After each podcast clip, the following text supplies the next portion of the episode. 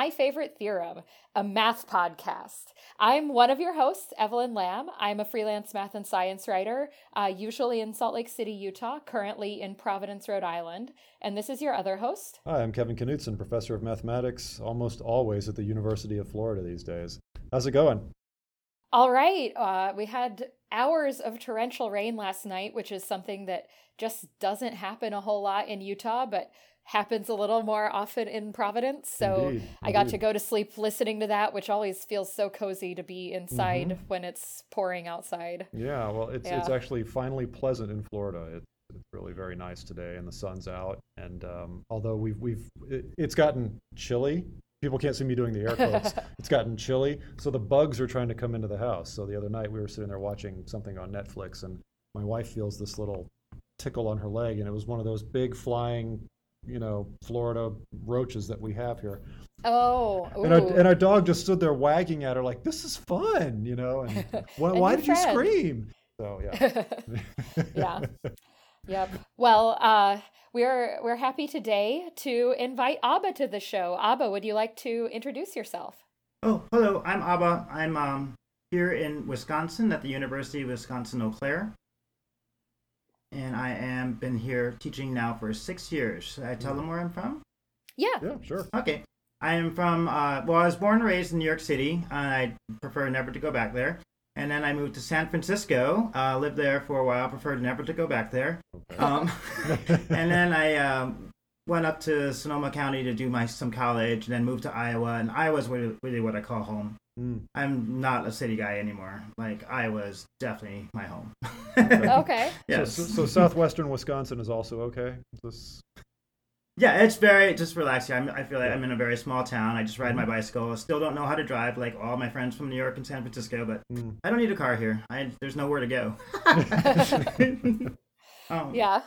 But can I address why you just called me Aba as I asked you to? Yeah. Sure. Yeah, because maybe I'll just put this on the record. I mean, I don't use my last name. I think the last time I actually said some version of my last name was grad school, maybe the year 2008 or something. Like 10 years ago is the last time anyone's ever heard it said.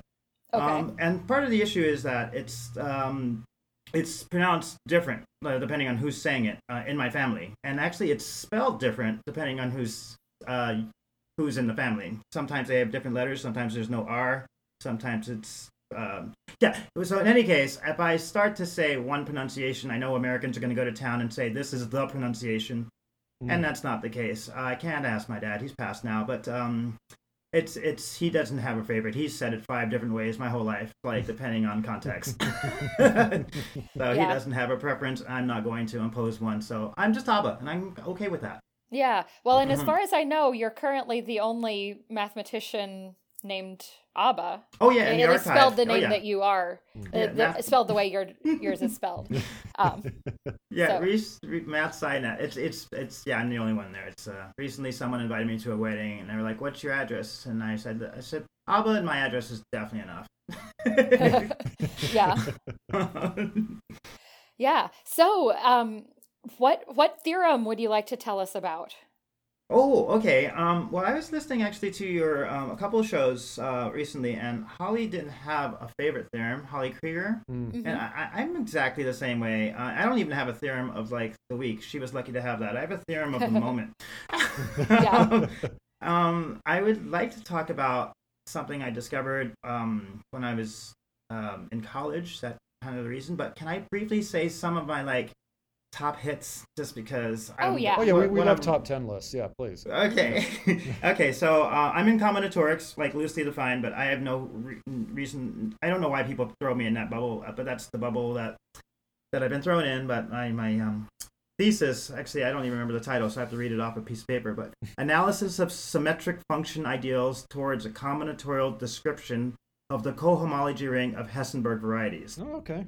Okay, all of those words are necessary there, but my advisor said you're in combinatorics. But essentially my problem was we were studying an object in algebraic geometry um, this thing called the hessenberg variety. To study this thing we used topology. We looked at the cohomology ring of this but that was very difficult so we looked at this graded ring uh, from the lens of commutative algebra. hmm And I studied the algebra of the string by looking at symmetric functions, uh, ideals of symmetric functions, and hence that's where my advisor said, You're in combinatorics. so it was the main tool used to study a problem in algebraic geometry that we looked at through topology, whatever. So I don't know what I am. But in any case, for top 10 hits, uh, not top 10, but diagram chasing. Love it. Love it completely. Wow, I, Nice. I really don't share that love. I'm glad somebody does love it. oh, it's just so fun for students too. Um, Yes. so, so like snake, s- snake lemma, right? The snake lemma, yes, Yeah. is a little bit maybe above the level of like our algebra two class that I teach here for undergrads, but of course I snug it in anyways. Mhm. Uh, and the short five lemma, those are like would be my favorites if the moment was like like a month months ago. Number theory, I have too many phase, but I'm going to limit it to uh, Euler-Fermat's theorem that if a and n are co-prime, then a to the power of the Euler-totient function of n hmm is congruent to one mod n. hmm Um, but that leads to Gauss's epically cool, awesome theorem on the existence of primitive roots. Now, this is my current craze. hmm Okay. And this is just looking at the group of units in Z mod NZ, or more simply, the multiplicative group of units of integers modulo n. When is this group cyclic? And Gauss said it's only cyclic when n is the numbers 2 or 4 or an odd prime to a kth power, or twice an odd prime to some kth power. Okay. And so bas- basically, those are very few. I mean, those are very little numbers in the, the broad spectrum of the infinity of the natural numbers. Mhm. So it's, it's just very cool. In fact, I'm ta doing a non-class right now with a, a professor who retired maybe 10 years ago from our university. And I emailed him and said, want to have fun on my like my research day off? and we're studying primitive roots, just like, because I don't know anything about it. I Like, my favorite things are things I know nothing about and I want to learn a lot about. Yeah, I don't think I've heard that. yeah. No, I don't know theorem that before, theorem so- either, Yeah, I'll have to look that up later. Yes, and then the last one is symptom analysis, and I did hear Adriana Salerno talked about it. In fact, I think also someone before her in your podcast. But Cantor's theorem on uncountability of real numbers and Yeah, why that that's a real classic. that I just taught that two days ago at analysis, and like oh, it's like waiting for the heads to explode. And I think I I don't know, my students' heads not weren't all exploding, but I was like, this is so exciting. Why are you not feeling the excitement? So yeah, yeah, I gotta. work. That was only my second time teaching analysis, so maybe I have to work on my uh, my cell. Mm. But um, Yeah, you'll get them next time. Yeah. but it's so cool. I even mentioned it to my class that's uh, non-math majors, um, just for just looking at sets, basic set theory. And this is finite math class. These students hate math; they're scared of math. And I was like, you know, the infinity, you know, it's kind of small. Yeah. I mean, you're not going to be tested on this ever, but can I please take five minutes to like share something wonderful? so I gave him the baby version of Cantor's theorem. But Right. uh, yeah, but that that's it. I just wanted to throw those out there before um, I was um, um, forced to give you my uh, favorite theorem. Yes. Yeah, we Yeah, are gonna we are so gonna now- force you, Aba. What is what is the real favorite theorem? Yeah. We've uh, we had the prelude, so now Yep. this is the main event. Okay, main event time. Um, okay, so uh, you were all young once, and you remember. Oh, we were all young all the time. Sorry.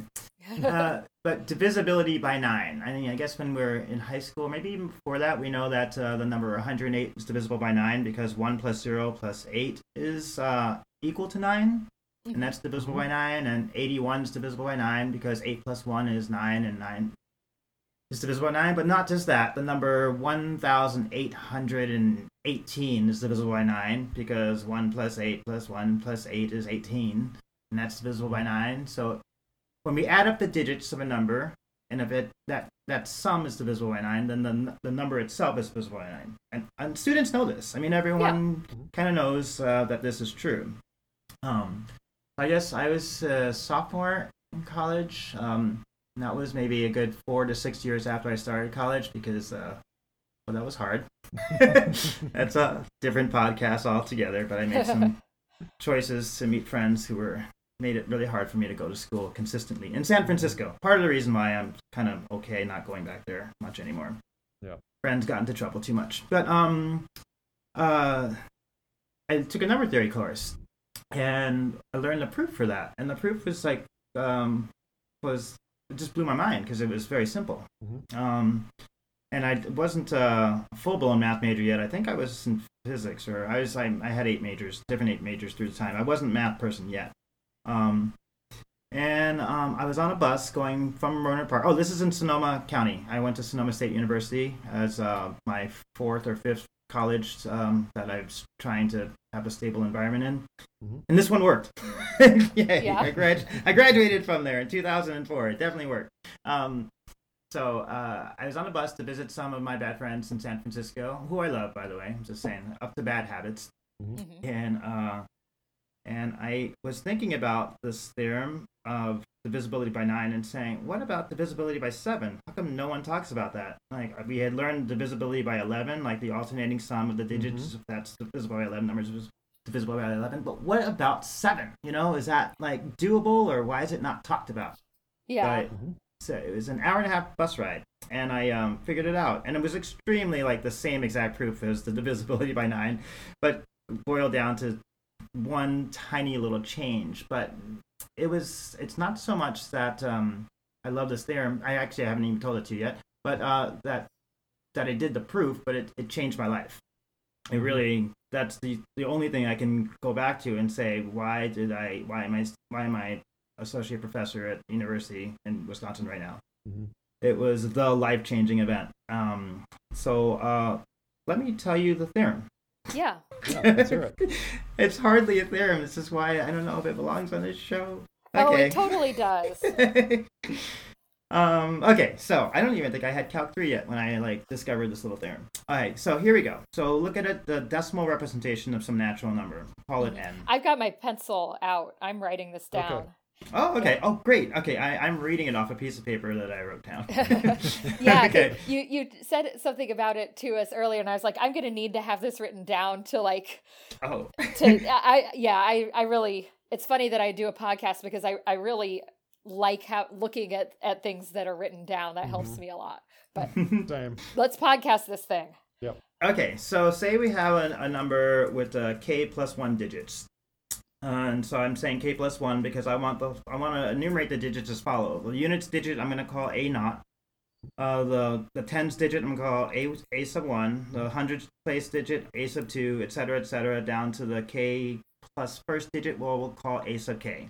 So I read right to left, right to left, like in Hebrew. Um, a naught, a one, a two, dot dot dot, or slash c dots. You LaTeX people. Yeah. Uh, a sub Yep. k minus 1, then the last far left digit a sub k. yeah.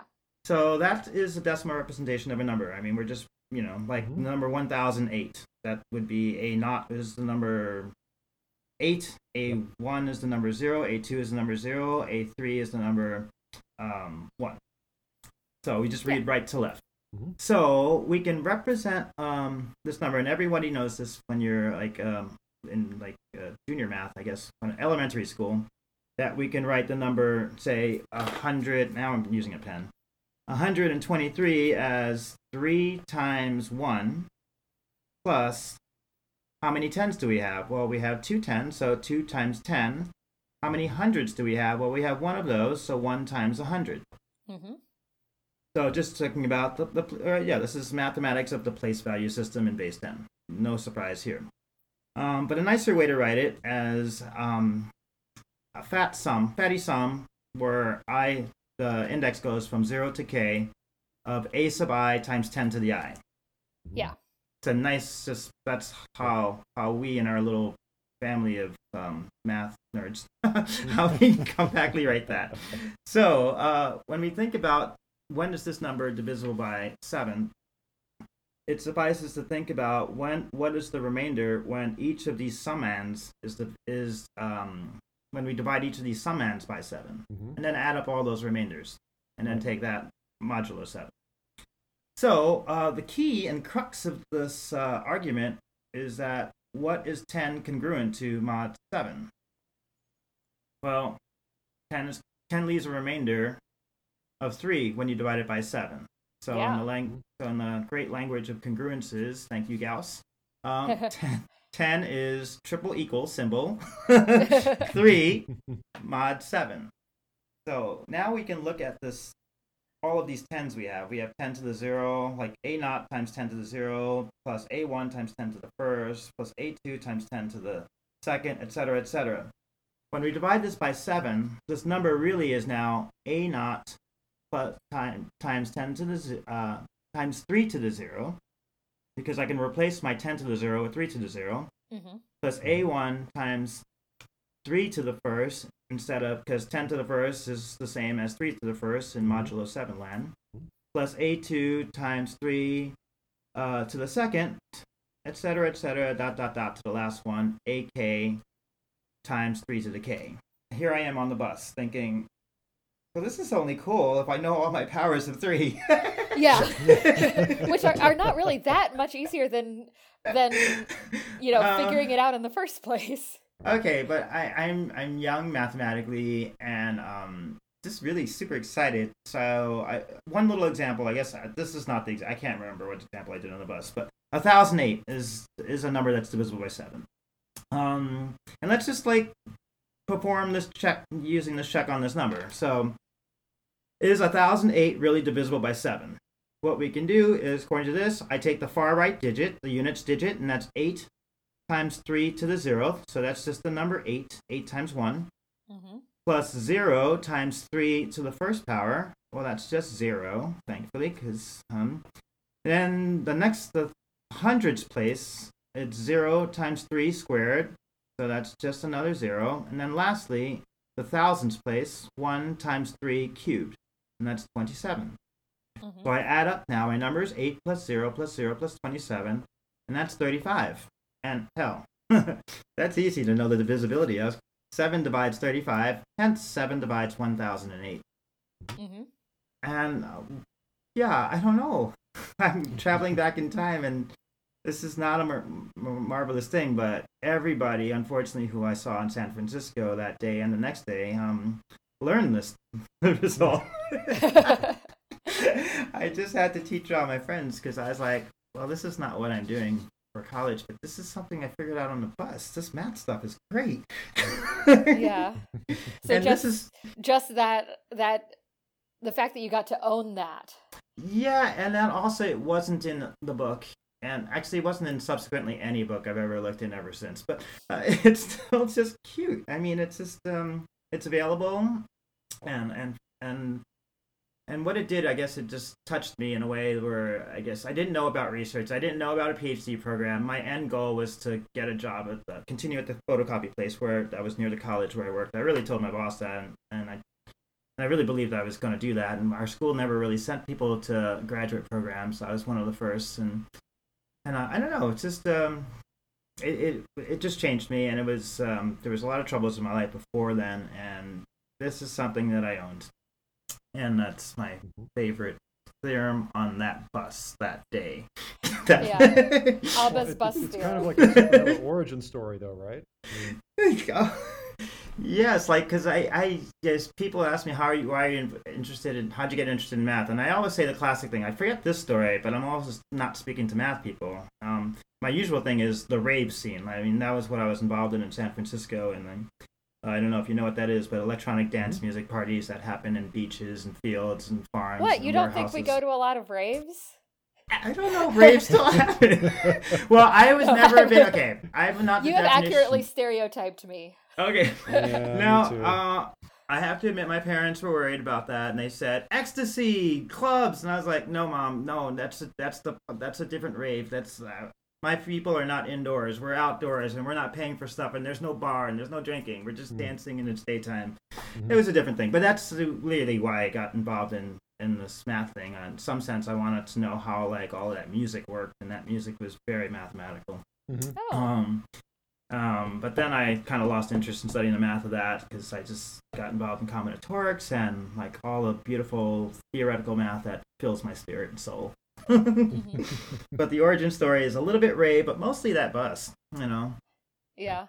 Yeah. A lot of good things happen on buses. hmm Do you guys know about the art gallery theorem? I I know The about guarding guarding a museum. Yeah, Like, yeah. What's the minimum number of guards? Okay, I Okay, took the mhm. seat of someone. My postdoc was at Bowdoin College, and sadly, the person who passed away shortly before I got the job was a combinatorialist named uh, Stephen Fisk. Mhm. I think I believe. I hope. I hope I'm not. I get the name right. Uh, in any case, he's in the proofs from the book for coming up with a proof for that art gallery theorem. The the you know the um, famous proofs from the book. The idea Yeah. that all the beautiful proofs are in some book.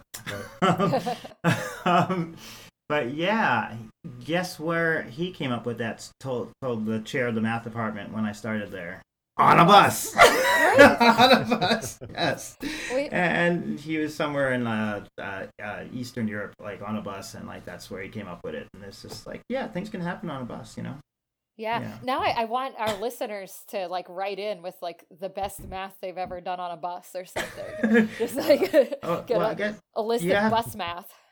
you also have to include trains, I think, too. Oh, though, yeah. Yeah. Really long all, buses. All public transportation. Yeah. So so something that we like to do on this podcast is ask our guests to pair their theorem with something. Um so what have you chosen to pair with your favorite theorem? oh my gosh, I was supposed to think about that. Yes. Okay. Oh, seven. I feel like you have so many interests in life. You must you must have something you can think of. Oh no, it's not a problem. I do currently a lot of mathematics. Um, I'm in my office sadly a lot of hours of the day, but sometimes I leave my office and go to the pub down the road, and um, I call it a pub because it's really empty and brightly lit and not populated by students, and it's kind of like a grown up grown up bar. But um, I do a lot of recreational math there, especially on primitive roots recently.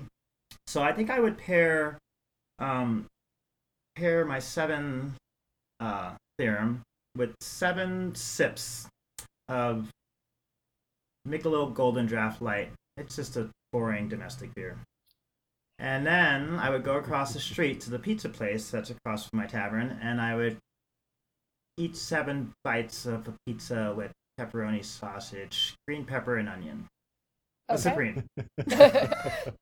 nice. And um, I have a small appetite, so seven people would say yes. He can probably do seven bites before he's full, and needs to take a break. or you could you could share it with seven friends. yes. Oh, I'm often taking students down there. I'm buying pizza for like small sections of research students or groups of seven. Yes. nice. Hmm. Um, Yeah, that's so I know you wanted to to share some other things with us on this podcast. So do you want to talk about those or that, or I, Um, I don't know exactly what form you would oh. like to do this in. Oh, um, I wrote a poem. Um, yeah, I want to. I guess I want to share um, a poem that I wrote that uh, maybe your listeners might find cute. Yeah, and I, I'd like to say, I think the first time, I don't think we actually met in person that time, but the first time I saw you was at the poetry reading at a joint math meeting many years ago. Oh my gosh, Um, I did this poem probably. It, This- it this might have. is- I will see, and I remember. You know, many people might have seen you because you you do stand out in a crowd. You know, you you dress in you know a lot of bright colors, and you have very distinctive glasses and hair and everything. So, like, I remember you were very memorable at the time. Yes, right now it's uh pink, Pink. Pink, red, yeah. and Yeah. maybe just different shades of pink. Y- Yes. Yeah. But yeah, I remember seeing you do a poem at this this uh joint math poetry thing and then kept seeing you at various things and then we met you know a few years ago when I was at Eau Claire. I guess Mm, oh yes. actually met in person then. Mhm. But yeah, go ahead, please share your poem with us. Mhm. Okay. Um, this is part of the origin story again. I was. Uh, this is shortly after the seventh thing from the bus. I was introduced to a proofs class, and they were teaching bijectives functions, and uh, and I really didn't get the book. It was written by one of my teachers, and I was like, you know, I. I wrote a poem about it, and I think I understand my poem a little bit more than what you wrote in your book. and like they actually sing the song now. Well, so they, they recite it. So say the teachers at Sonoma State each year to uh, students who are taking the same course. Hmm. Um, but here it is. I think it's sometimes called a rap because I like you know kind of dance around the room when I sing it. So it's called. So it's called the bijection function poem. Uh, and here we go. Are you ready? Yeah. Yes. Let's hear it. All right. and it clearly follows that the function is bijective. Let's take a closer look and make this more objective. It bears a certain quality, that which we call injective, a loving love affair, indeed a one to one perspective. Injection is the stuff that bonds one range to one domain. For Mr. X in the domain, only Miss Y can take his name.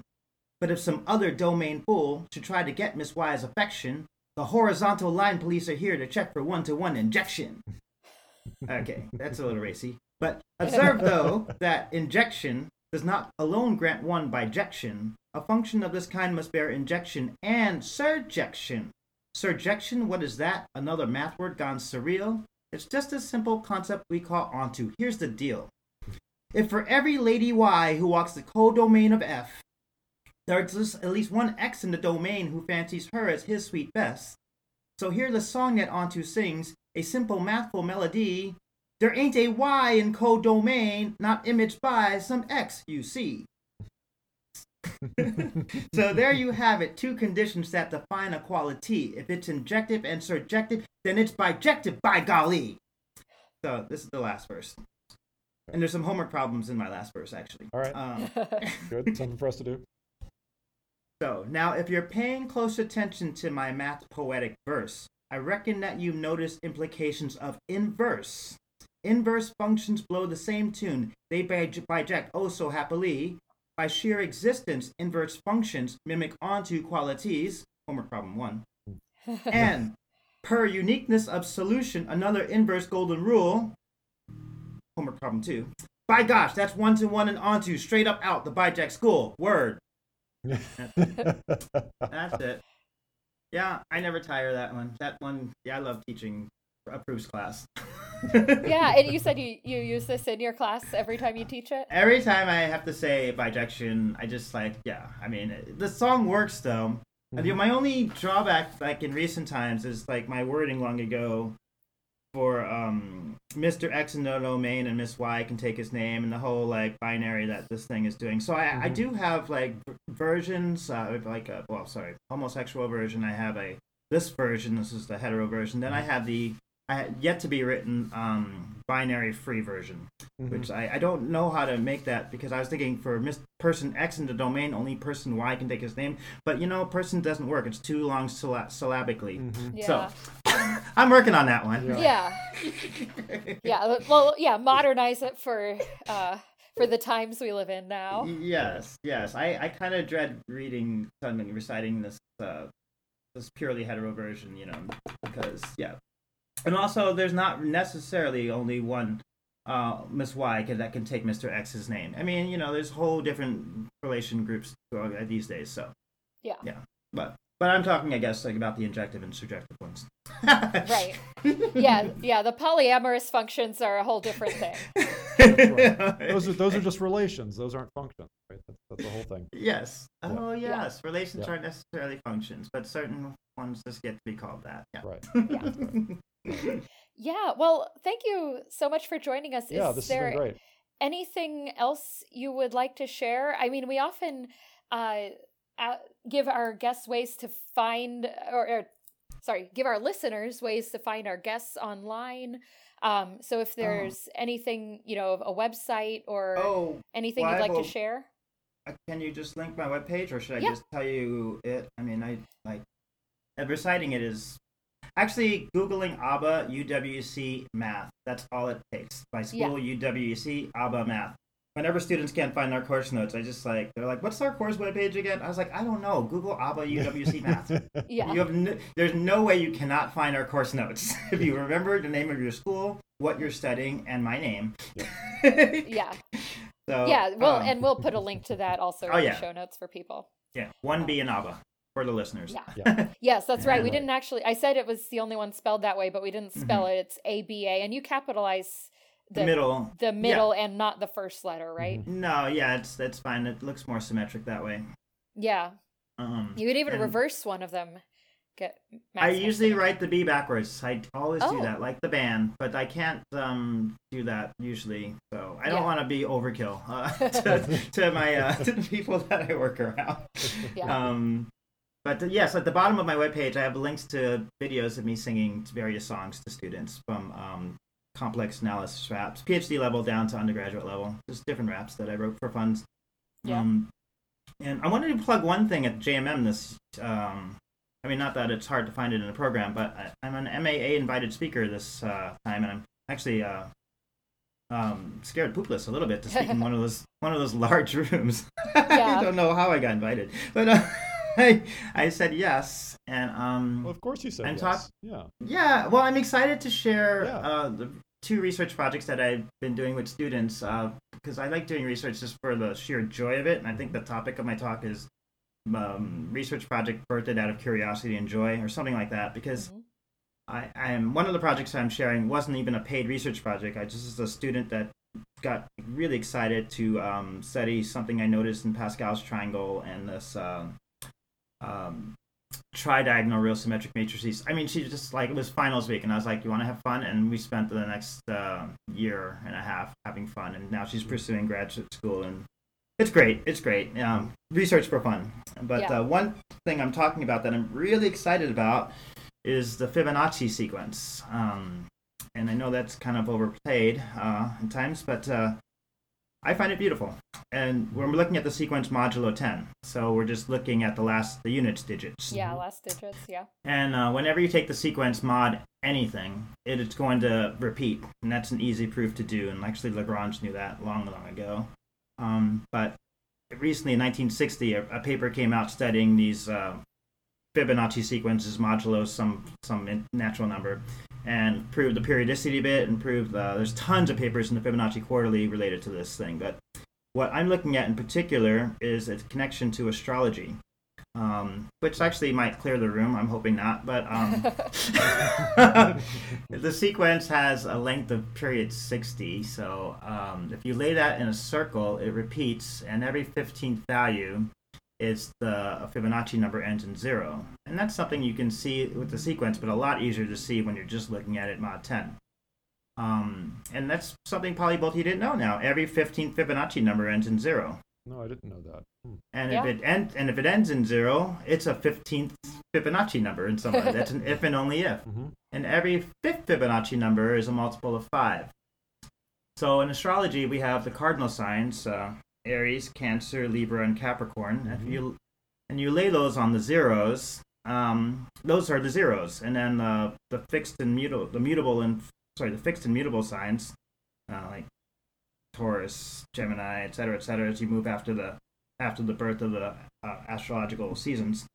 Those ones lay on the fives, and then you can look at aspects between them. Actually, I'm not going to say much astrology, by the way, in this talk. So people, people who are listening, please still come. It's only math, but I'm going to be looking at subsequences. But it got ins- I got inspired by some videos online that I saw by um, a certain astrologer, and I there was no mathematics in the videos, and I was like, whoa, I can fill these gaps. Um, and it's just it's just beautiful. Certain subsequences in this Fibonacci sequence mod 10 give the Lucas sequence. Hmm. Mod 10, the Lucas sequence, and I don't know if your listeners or you guys know what the Lucas sequence is, but it's the Fibonacci sequence, um, but starting values is two, then one, Right. instead of zero and right. one. Yeah. And uh, Edward Lucas is the person actually who named the Fibonacci sequence the Fibonacci sequence. so this is a big player, and I, I'm really excited to to introduce people to like these beautiful subsequences that exist in this um, in this Fibonacci sequence mod 10. It's like just so sublime, so wonderful. Cool. Yeah. I, I guess I had never thought about last digits of Fibonacci numbers before, but yeah, I Huh. hope to see that, and we'll we'll put some information about that in the show notes too. okay. Yeah. Have a good rest of your day. All right, you Yeah. too, both of you. Thank you so much for this invitation, and I yeah, just happy to be invited. hmm Yeah, we really enjoyed it. Thanks, Alvin. All right. Okay. Bye bye. Thanks for listening to My Favorite Theorem, hosted by Kevin Knudson and Evelyn Lamb. The music you're hearing is a piece called Fractalia, a percussion quartet performed by four high school students from Gainesville, Florida. They are Blake Crawford, Gus Knudson, Del Mitchell, and Bao Chan Wen. You can find more information about the mathematicians and theorems featured in this podcast, along with other delightful mathematical treats, at Kevin's website, kpknudson.com, and Evelyn's blog, Roots of Unity, on the Scientific American Blog Network. We love to hear from our listeners, so please drop us a line at myfavoritetheorem at gmail.com, or you can find us on Facebook and Twitter.